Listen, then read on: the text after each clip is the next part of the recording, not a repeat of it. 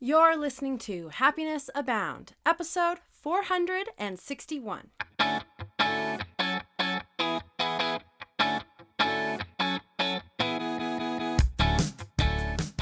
Welcome to Happiness Abound, a podcast dedicated and designed to help those seeking happiness in their lives. Here we'll talk about happiness as gained through habit formation, being inspired by the stories of others, and looking for opportunities of growth and learning. I'm Taylor Proctor. Thanks for tuning in.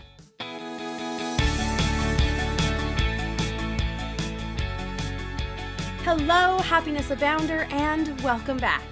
Today, I'm excited to kick off a new five themed series on the podcast all about things we can do to improve our relationships. There was a Harvard study completed over 75 years, and I say completed, but I think it's really still going on. But in this study, over this lifelong study, really, right? Over this lifelong period of time, 75 years, Harvard found these individuals and rated their happiness throughout their lifetime. And the single biggest contributor to a happier life was relationships. Now, granted, I think that the most important and first and foremost relationship that you should focus on is yourself, which is why it's very rare for me to talk about I have a husband. Actually, I have a family, I have my spouse, I have two dogs. And it's very rare that I talk about relationships in terms of happiness because I think too often we look for external sources of our happiness, and relationships can be one of those. So, a foundational element of happiness is a relationship with yourself.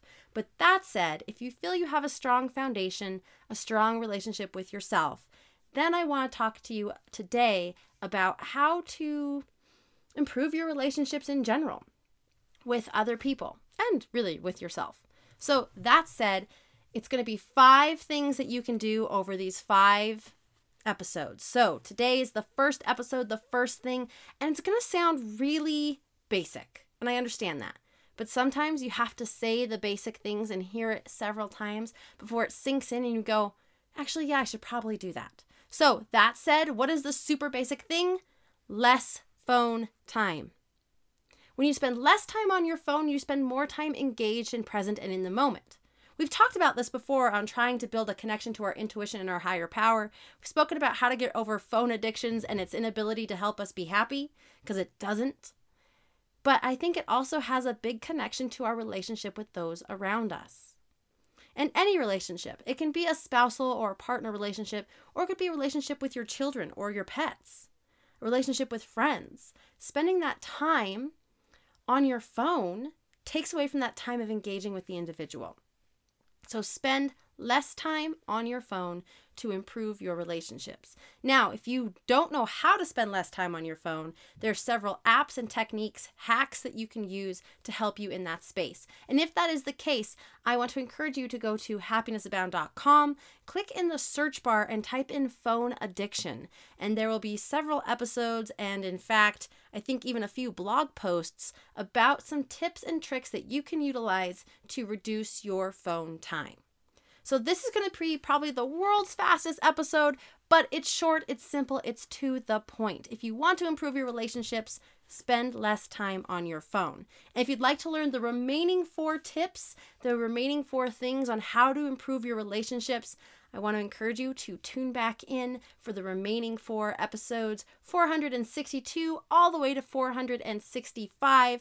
When we hit that frame, that will be the completion of the five things. And I am excited to dive in. I have two on this list that, and they'll be the next two, in fact, two on this list that I think you'll stop in your tracks on. They're not as obvious, they are not as common as less phone time.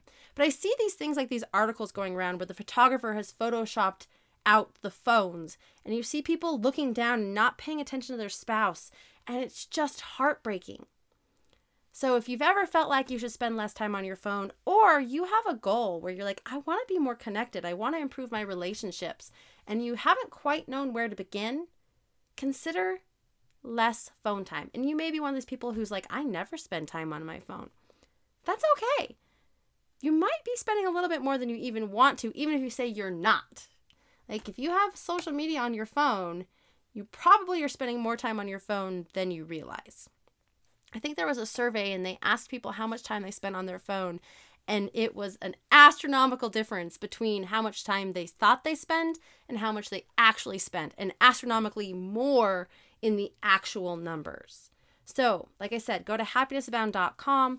In the search bar, type in phone or phone addiction, and several resources and other podcast episodes will come up. But if you want to improve your relationships, tip number one for this theme of episodes is less phone time.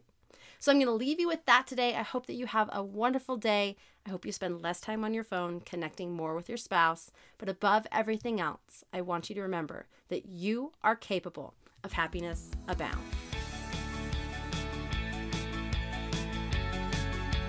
Hey, Happiness Abounder. Thanks for tuning in. If you like this podcast, be sure to rate, review, and subscribe wherever you listen to it. This can help other people find the show and join our Happiness Abound community.